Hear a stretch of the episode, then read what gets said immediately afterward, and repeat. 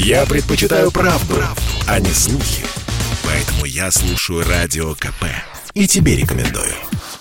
Программа создана при финансовой поддержке Министерства цифрового развития, связи и массовых коммуникаций Российской Федерации.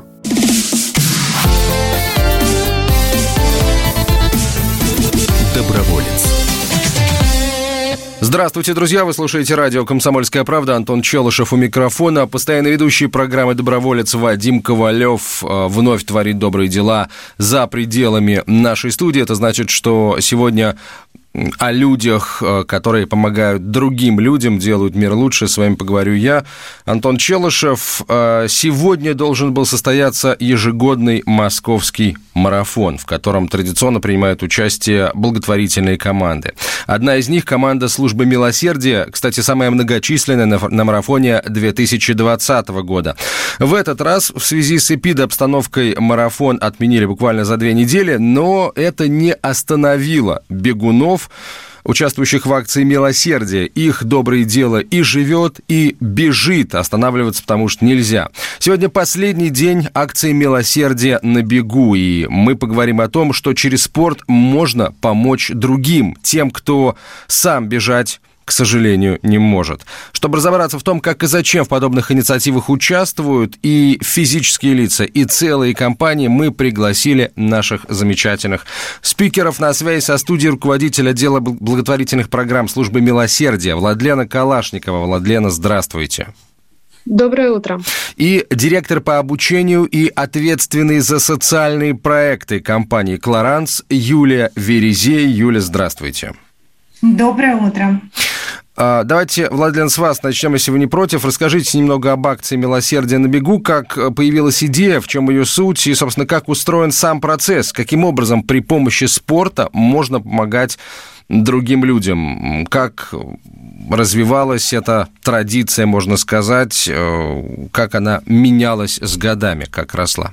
Но идея у нас не столько появилась, откровенно говоря, сколько мы ее заимствовали. Здесь первопроходцами являются наши друзья из Соединенных Штатов Америки. В 1988 году первый раз произошел забег с участием блага бегунов или черити раннеров, как их на, англи- на английском языке называют. И тогда группа энтузиастов пробежала в поддержку детей, которые болели раком.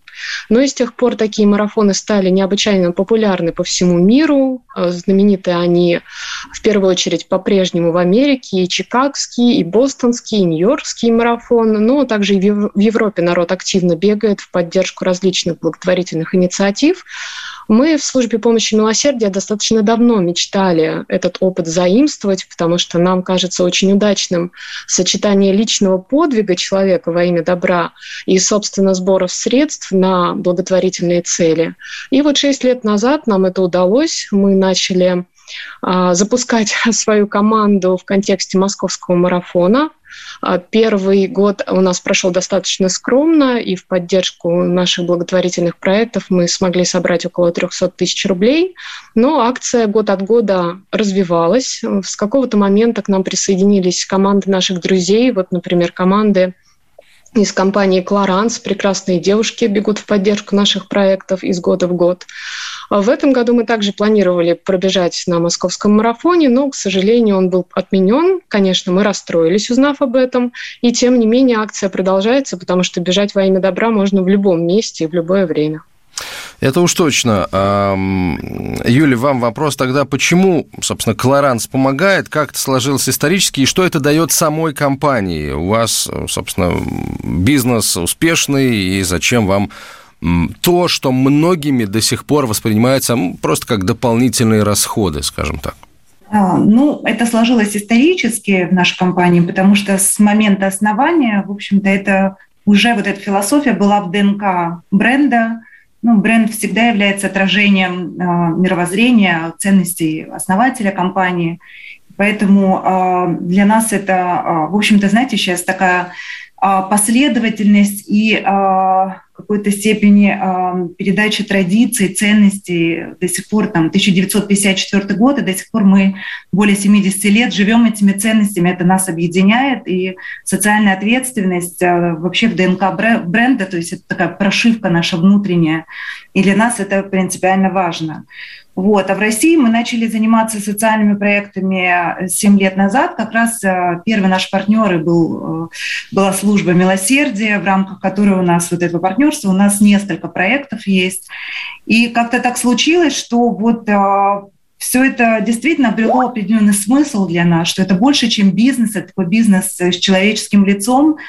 И для нас это прекрасная возможность в компании сейчас наверное, быть причастными к формированию вот, а, культуры благотворительности, да, и привлекать как-то своим примером а, людей других, другие компании, сотрудников собственных, ну вот в этом есть какие-то смыслы определенные. Ну вот это на самом деле самое главное, потому что, ну с моей точки зрения, потому что вот этот вектор очень мощно развивается, вектор благотворительности, вектор оказания помощи другим, тем, кто нуждается в ней больше тебя, и очень здорово, что все новые компании туда вовлекаются, но мы сейчас имеем дело, вот э, разговаривая с вами, я разговариваю с двумя, а, можно сказать, такими давними партнерами, и хочется понять, хочется понять, как это партнерство формировалось, а, вот какими выглядели первые шаги, как вы воспринимали друг друга с каждой стороны, соответственно, вот вы, Владлен, с вашей, вы, Юля, с вашей, может быть, какие-то были элементы недоверия, точнее, как это доверие друг к другу формировалось. Вот что интересно. Владлен, давайте вы начнете тогда. Давайте начну я. Ну, началось все, насколько я помню, с личного знакомства. И, и я помню, как мы встречались с Юлей у них в бизнес-центре, как приходили к ним в офис. Конечно, для нас это было ах, ах, такая компания. Я на тот момент была активным пользователем косметики Clarins уже долгие годы. Конечно, я их знала. Конечно, я была а, рада возможности познакомиться с теми людьми, которые с этим работают. Да? И я помню, какое впечатление на меня произвела Юлия. Я подумала, какая красивая красивая женщина, как она элегантна. То есть вот Юлин образ полностью соответствовал, по моим впечатлениям, вот а, имиджу бренда, да, я не побоюсь бросаться такими словами. Никакого довер... недоверия с моей стороны не было, потому что из чисто человеческой точки зрения, из точки зрения репутации компании, а, ну, не было у меня подозрений, что что-то может пойти каким-то не тем путем, скажем так. И уже в процессе разговора мы поняли, какие есть точки пересечения у нас, потому что служба помощи милосердия имеет много направлений. У нас 27 проектов, и они помогают совершенно угу. разным группам нуждающихся. Владлен, вот я, с вашего позволения, сейчас тогда паузу попрошу вас сделать. Да, а, Юль, а тогда теперь вы, пожалуйста, расскажите об этом первом шаге с вашей стороны, потому что ну, вы представляете действительно крупную компанию с мировым именем. Вот, а вот организация благотворительных, в общем, довольно много, и пока, к сожалению, немногие из них могут а, похвастаться, что называется, таким а, охватом глобальным. Вот как вы поняли, что милосердие это действительно та организация, которой стоит доверять, и можно доверять, и, и так далее?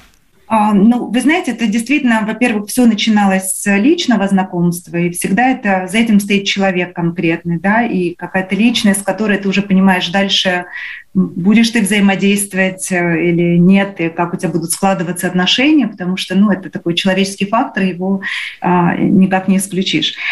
И а, второй момент – это было приглашение. А, я помню тогда один из проектов «Милосердия» как раз а, был представлен Елизаветинским детским садом, и меня пригласили на территорию этого сада. И вот это личное знакомство с тем, какие преподаватели там работают, вообще с программой сада, с детьми. А, это, конечно, очень сильно поменяло что-то во мне внутренне, то есть ну, такой отклик был действительно человеческий. И когда, ну, когда ты видишь, э, вот, вот они реальные дети, вот те, кто нуждается в какой-то поддержке, то есть это не какие-то абстрактные вот вещи, которые мы обсуждаем, или там абстрактные проекты, вот за этим стоят конкретные люди, вот они воспитатели, вот программа, уникальный детский сад. И, ну, то есть мы, э, конечно, изучали эту тему и смотрели, выбирали, как а, дальше мы будем развивать это направление. Но вот я помню, что это был такой, знаете, эмоциональный импульс, такой отклик мой человеческий внутренний. И как-то вот у нас а, так на этом дальше и так и пошло, наверное, так и, и происходит. А, вот этот личный контакт, он есть до сих пор, и вот поддержка, и ну, в рамках этого, конечно, уже там более такие глобальные цели реализуются. Хорошо, тогда, эм, Владлен, снова вам вопрос. Расскажите, пожалуйста, о том, как эта акция проходит, каким именно образом осуществляется э, сбор пожертвований, механизмы как это работает все? А, ну вот механика самой акции, повторюсь, она заимствованная, и поэтому она до сих пор плохо понятна российской аудитории. Поэтому я, видимо, ведущий тоже российская аудитория, поэтому я второй раз задаю, по сути, один да. и тот же вопрос. Да, эм, это по сути волонтерский фандрайзинг. Да, фандрайзинг это привлечение средств, волонтерский в том смысле, что человек просит своих друзей жертвовать деньги в его поддержку, в поддержку его подвига, в данном случае пробега. Поэтому технически на сайте акции на бегу.милосердие.ру создается индивидуальная страница либо бегуна, либо команды, и дальше эту страницу можно размещать в соцсетях, бросать на нее ссылку своим знакомым в WhatsApp, там любым способом говорить «я бегу», вы можете делать пожертвования в поддержку моей команды или меня лично вот на этой моей персональной странице. Бегун себе ставит цель, как правило, цель, которая вызывает у него некие затруднения, ну, чтобы было интересно, да, это может быть быть 5 тысяч, 10 тысяч, 100 тысяч. У нас э, бегун самый такой успешный в этом отношении – это православный священник. Он собрал уже почти 200 тысяч. И он э, просто вне конкуренции. Сейчас мы прервемся на короткую рекламу. Через несколько минут продолжим. Друзья, оставайтесь с нами. Это радио «Комсомольская правда». Доброволец. Чтобы не было мучительно больно за бесцельно прожитые годы, Слушай «Комсомольскую правду». Я слушаю Радио КП и тебе рекомендую.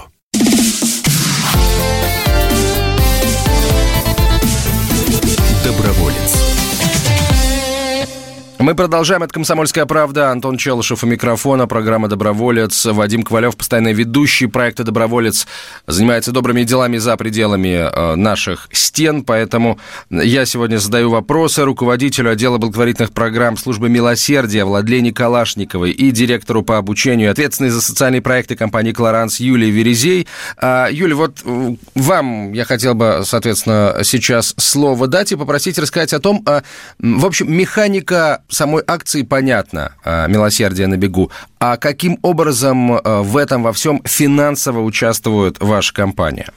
Мы в этой акции участвуем не только финансово, но и э, деятельно, можно сказать, таким, знаете, активным участием наших сотрудников.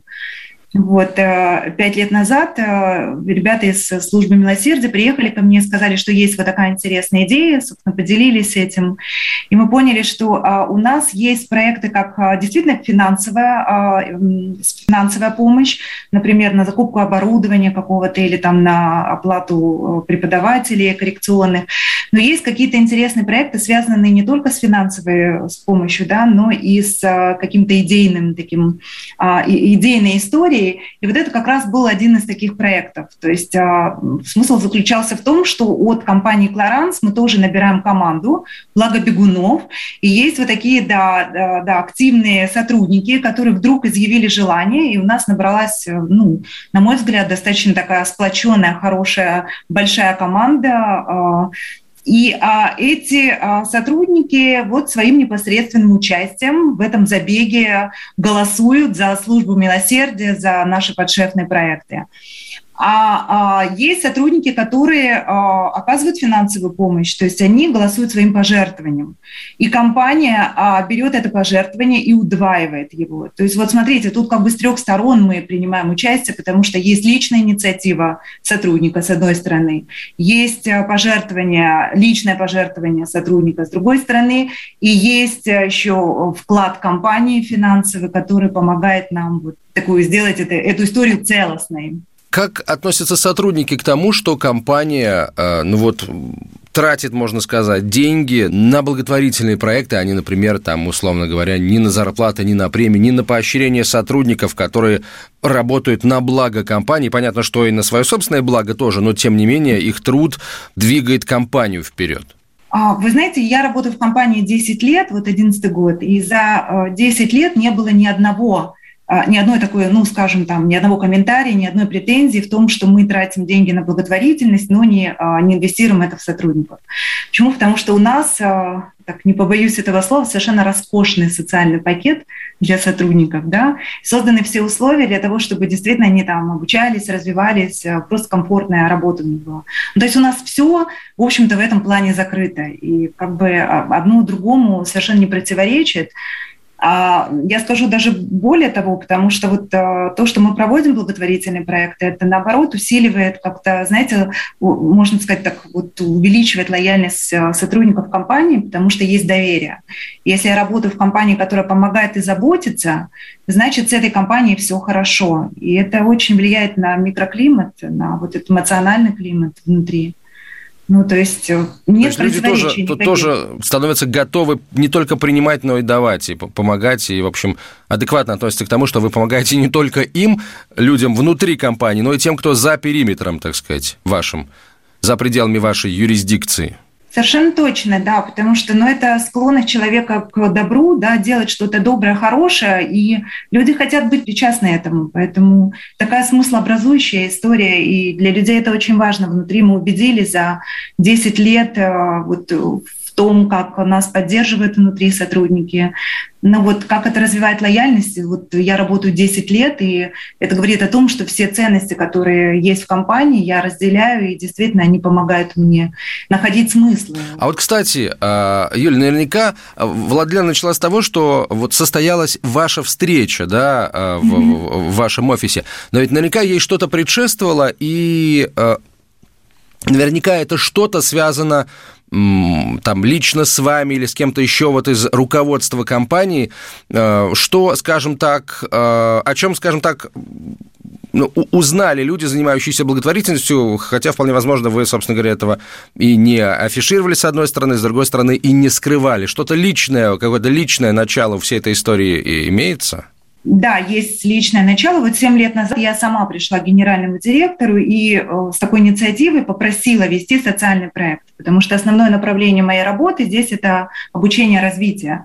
А социальная история – это совершенно другая история. И а, ну, то есть это была такая инициатива, э, когда я понимала, что мне нужно что-то делать больше, это связано с тем, что на тот момент я работала волонтером в одной из московских детских больниц э, в отделении отказничков. И, в общем-то, со, со всем этим встречалась по воскресеньям, да, а, приходила туда, понимала, что есть э, и какой-то другой мир, где есть э, вот эти дети, нуждающиеся в определенной поддержке, помощи. Вот, так очень сильно мне откликалось. И потом, спустя три года моей работы, я поняла, что что-то я могу больше сделать в этом, и собрала документы на прием на родительство. Вот сейчас у меня а, есть младший сын, ему 8 лет, и из них 7 лет он находится со мной, это мой приемный ребенок, и я бесконечно счастлива, что он есть в моей семье. Вот, то есть, а, ну вот, вот так это все очень переплетается и лично, и профессионально. И, конечно, хотелось потом как-то а, тоже развить эту историю уже в корпоративной культуре. Спасибо большое, Юля. Владлен, акция проходит, если не ошибаюсь, шестой год «Милосердие на бегу». Расскажите, пожалуйста, о том, что было в прошлом году, когда мы, собственно, весь мир столкнулся с пандемией, потому что ведь э, ну, мы уже неоднократно говорили о том, как пандемия повлияла на готовность людей помогать другим людям, готовность людей, скажем так, жертвовать, имея в виду деньги, может быть, э, какие-то активы. А ведь здесь в случае с милосердием на бегу в первую очередь мы думаем не только о деньгах, но и о личном участии.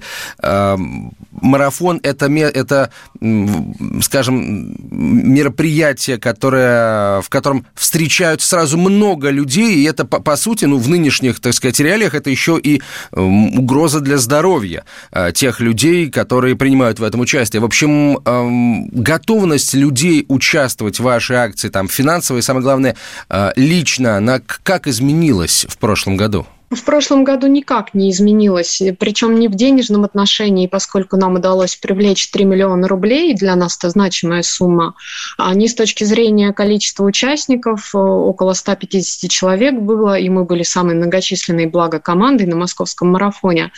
Во-первых, все-таки это мероприятие на открытом воздухе, да, и все-таки не в летнюю жару, а в конце сентября, который, как правило, очень э, бодрый, прохладный уже. Поэтому сказать, что сильно мы боялись заразиться друг от друга, не могу такого сказать, тем более, что, конечно, пока ты ожидаешь старта в кластере, это достаточно скучное место. Но потом, как только народ выбегает на старте, люди разбредаются, и социальная дистанция, она формируется сама собой. Плюс организаторы все-таки старались соблюдать необходимые меры – Поэтому нет, там не шла речь о том, что благо бегуны боятся участвовать в массовом мероприятии. Если честно, мы даже удивлены, почему в этом году, когда ситуация, казалось бы, немного улучшилась и выровнялась, именно в этом году мероприятие отменили, но приняли уже эту ситуацию, как она есть. Количество бегунов в команде у нас 166 человек в этом году, то есть меньше их не стало. Но вот в финансовом отношении, в отличие от прошлого года, в этом году мы, конечно, просели. То есть э, и количество команд корпоративных, да, в отличие от наших друзей Клоранс, их гораздо меньше. По сути, э, компания Юлия, она единственная из корпоративных команд, которая выдержала испытание и осталась с нами, несмотря ни на что. Остальные команды, к сожалению, отказались от участия, сославшись как раз на эпидемию, на изменившийся график работы сотрудников и на страх э, заражения коронавирусом. Поэтому, поскольку акция сегодня продолжается, сегодня последний день, я здесь все-таки как фандрайзер присутствую, я, с вашего позволения, призову ваших слушателей поддержать наших бегунов на сайте набегу.милосердие.ру.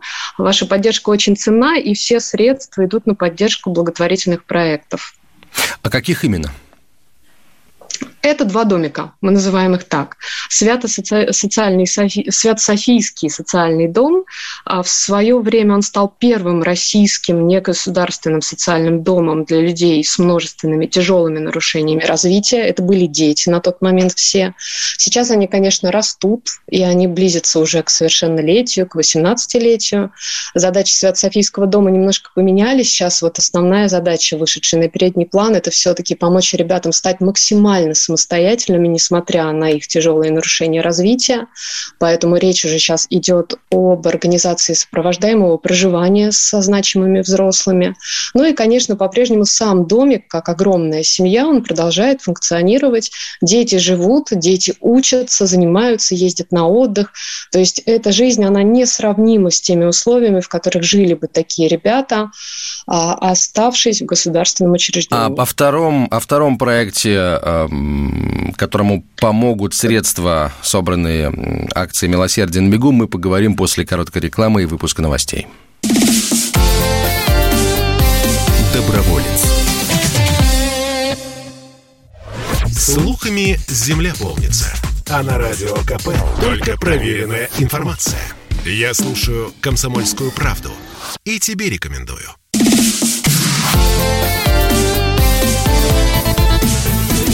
Доброволец. Продолжаем говорить о добрых делах. На связи с нашей студией руководитель отдела благотворительных программ службы милосердия Владлена Калашникова, директор по обучению ответственным и ответственная за социальные проекты компании «Колоранс» Юлия Верезей. А, Владлена, вот вы рассказали об одном проекте, на поддержку которого пойдут средства, собранные в рамках акции «Милосердие на бегу», и обещали рассказать о втором. Да, совершенно верно. Второй наш домик – это домик, в котором живут пожилые люди. Они также тяжело больные, многие из них лежачие. И, кстати, не только пожилые. То есть у нас есть подопечный, который в молодом возрасте, до 30 лет, умудрился неудачно нырнуть, а, травмировать шею, и он остался обездвиженным. Таким образом, он через некоторое время попал тоже к нам. И на то, чтобы за этими людьми можно было полноценно присматривать, ухаживать на то, чтобы они с нами жили, и за ними ухаживали наши сестры милосердия, как раз мы собираем средства, в том числе во время нашей акции этого года «Милосердие на бегу». Наверное, один из самых сложных вопросов, с моей точки зрения. Я, конечно, сказал о том, что тренд э, на милосердие, он развивается. Все больше людей, все больше компаний готовы помогать другим. А вы фандрайзер. и вы лучше многих знаете, как это происходит сейчас. По-прежнему благотворительные организации первыми приходят и обращаются за помощью к, например, крупному бизнесу. А, или все-таки э, сейчас чаще уже сам бизнес обращается с предложением помощи? Как это происходит сейчас? И опять же, как на, этот, э, на это соотношение повлияла пандемия? Если повлияла, конечно. Она повлияла в краткосрочной перспективе в моменте, то есть когда случился локдаун прошлой весной, и все обратили внимание на текущую ситуацию, может быть, кто-то до этого думал, что Россию минит, меня минит, мою семью минит, в тот, в тот момент стало всем понятно, что это абсолютно общая проблема, не секрет, что многие испугались, да, мы все знаем, сколько обсуждали неврозы, психозы, там, депрессии и так далее. И в этот же момент те люди, которые смогли направить свои переживания в, русло позитивное, стали сами обращаться к нам с, с предложением помочь. И это же касается целого ряда компаний, в том числе и тех, которые раньше не были готовы рассматривать вообще возможность сотрудничества с нами. Они звонили, спрашивали, чем могут нам помочь, исходя из собственного профиля деятельности, исходя из средств, которые они могут нам пожертвовать. И это, конечно, был выраженный всплеск, который вызывал у нас огромную благодарность да, и удивление в том числе, потому что это не типичная ситуация для нас. А потом потихоньку ситуация начала выравниваться и возвращаться к той, которая для нас привычна, к обычной ситуации. Я не могу вам точно ответить на вопрос, вот в какой пропорции это происходит.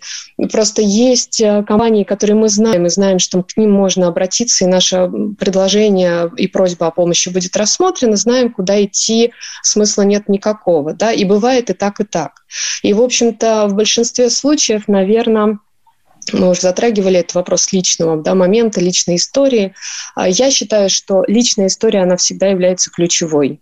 Если каким-то образом сложился этот личный контакт, и если кому-то внутри компании близка тема благотворительности, она будет жить и развиваться и набирать себе сторонников. Если такого энтузиаста внутри компании нету, то и благотворительности в нее, внутри нее не будет. То есть какие-то постулаты в уставе или в миссии, они не являются решающими. Это абсолютно точно. Тогда, Юль, вопрос вам. Этот активист, этот э, энтузиаст, он должен быть обязательно представителем руководящего звена или вот инициатива снизу тоже может пробить дорогу через кабинеты боссов? Я думаю, да, что это на статусе совершенно не завязано. То есть это может быть как руководитель какого-то направления, так и сотрудник ниже статусом. Вопрос в том, какие ценности разделяет компания. Если это есть в философии компании, то, конечно, вот эта инициатива, она найдет отклик. Если в компании, в принципе, этими ценностями не живут и как-то это не является значимым чем-то, то будет сложно, наверное, с такой инициативой получить какое-то одобрение и вот на развитие такого проекта как это все-таки влияет на компанию, я имею в виду а, наличие следования вот этой философии. Я немножко, я сейчас сознательно а, а, обхожу следующий вопрос, логически следующий, да, о том, кто все-таки должен эту философию нести, должен ли ее нести руководитель. Мне кажется, что все-таки должен. Вопрос в том, как это, как следование этой философии влияет на компанию. Ну, вот, например, если говорить о целях устойчивого развития, то если раньше это многими компаниями воспринималось как такое дополнительное бремя, но вот инвестиции там в новые новые, более совершенные очистные сооружения и прочее, прочее то оказалось, что уже сейчас, например, да, компании, которые привержены целям устойчивого развития, примерно при прочих равных их капитализация на 10% выше, у них более легкий доступ к кредитным ресурсам и так далее. То есть это действительно приносит им определенные дивиденды. И, в общем, это хорошо, что компании, которые думают о будущем планеты, не побоюсь этого слова, о будущих поколениях, они действительно чувствуют себя лучше. Можно ли то же самое сказать сейчас о компаниях, которые занимаются благотворительностью? Юлия, я понимаю, что вы будете опираться в первую очередь на опыт вашей компании. Ваша компания крупная, поэтому тоже интересно. Я думаю, что это, конечно, взаимосвязанные вещи, потому что наша компания, помимо того, что она социально ответственная, она еще и тоже следует принципам устойчивого развития. И, например, у каждого сотрудника нашей компании сейчас, на текущий момент, у нас есть коммерческие цели, да, они выставлены индивидуально. И одна из коммерческих целей у нас звучит как корпоративная социальная ответственность по снижению, например, вот такая инициатива, по снижению углеродного следа. То есть у нас стоит цель на 30% снизить углеродный след при помощи определенных акций и активностей, которые помогают каждому сотруднику быть ответственным в рамках вот этих принципов. И это абсолютно точно имеет потом влияние на результаты бизнеса. Я хочу сказать, что компания Clarance, вот когда а, новый менеджмент пришел 10 лет назад да, в, ну, управленческую, в управленческую структуру, и на тот момент э, компания занимала ну, совершенно не лидирующие позиции. Спустя 10 лет правильно выстроенной а, не только бизнес-структуры, бизнес-процессов, да, но и вот этой философии внутри позволила нам сейчас быть э, ну, практически лидирующим брендом. Мы входим в тройку самых крупных брендов э, в косметической индустрии являемся брендом номер один в категории продаж уходных средств в России. И это в том числе потому, что компания является ответственной, несет вот, вот эти ценности и как во внутренней культуре, так и во внешней, направленные на вот такую просветительскую деятельность. Можно ли благотворительность тоже отнести к своего рода целям устойчивого развития, скажем, помощь людям вот здесь и сейчас, а не в будущем? к принципам устойчивого развития. Абсолютно точно. Это же вложение не только в то, что здесь и сейчас это поможет кому-то. Да? Это, ну вот у нас, например, слоган звучит э, следующим образом. Делать жизнь прекраснее, создавать мир – лучший мир для будущих поколений. То есть то, что мы делаем сейчас, оно уже имеет последствия в будущем, абсолютно точно. Да, в том, как вот мы формируем вот эту культуру а, отношения, например, к людям с особенностями, да, с какими-то ограничениями, вот, например, к детям. То есть понятно, что а, пока в России, в нашей культуре это еще в таком, ну, можно сказать, неразвитом состоянии, потому что что-то, что нам непонятно, оно всегда вызывает какие-то очень сложные чувства. Да? Хочется от этого закрыться, хочется как-то избегать контакта с этим. Есть непонимание определенное, есть какой-то страх перед чем-то не, непонятным. И вот здесь, когда мы сейчас проводим вот эти акции, когда мы говорим, например, об этих детях, а, мы а, поворачиваемся лицом к, ну, к этому, да, и это становится ну, абсолютно нормальным для нашего общества, что есть очень разные люди к инаковости другого человека, мы с каким-то терпением относимся. Mm. Ну вот э, это, это действительно имеет последствия в будущем. Юль, спасибо большое, Владлен. А вот с вашей точки зрения, как это работает? А, вот опять же, если мы говорим о благотворительности сегодня, как цели устойчивого развития, как движение к лучшему миру завтра? Это работает э, в каждом направлении помощи по-своему и совершенно четко и конкретно. Но работает. Например, например, это работает, и поясню как. Например, у нас есть э, детский садик, с которым, с которого началось наше сотрудничество с Юлией Кларанс. Детский сад для детей с тяжелой и средней формой ДЦП. И мы прекрасно знаем, что большая часть семей, в которых рождается ребенок с ДЦП, разваливается. Папы уходят. Они не в состоянии нести на себе этот психологический груз. Семья разваливается, не рождается второй и третий ребенок. Мама пребывает в состоянии перегруза, социальной депривации, депрессии всего на свете. То есть что получается? Разрушена ячейка общества, не рождены дети, которые могли бы родиться, и женщина, которая могла бы приносить пользу, будучи в ресурсе, оставаясь в ресурсе, как профессионал в том числе, она не приносит. То есть минус, минус, минус. Владлен, я прошу вас в завершении программы еще раз а, призвать а, наших слушателей участвовать в ваших акциях, помогать по возможности. Как это можно сделать? А, помочь нам всегда можно на сайте нашей службы, службы помощи милосердия или милосердие.help. Через любой поисковик вы нас легко найдете. На странице любого проекта вы можете внести пожертвование удобным вам способом. И я напомню, что наша акция продолжается, несмотря на отмену московского марафона. Наши благобегуны будут очень благодарны за поддержку их целей, поэтому вы можете внести пожертвование именно на акцию на сайте набегу.милосердие.ру. Спасибо большое за то, что вы э, делаете и превращаете минусы в плюсы. Руководитель отдела благотворительных программ службы «Милосердие» Владлена Калашникова, директор по обучению и ответственная за социальные проекты компании «Кларанс» Юлия Верезей были на связи со студией. Спасибо вам большое. Доброволец. Программа создана при финансовой поддержке Министерства цифрового развития, связи и массовых коммуникаций Российской Федерации.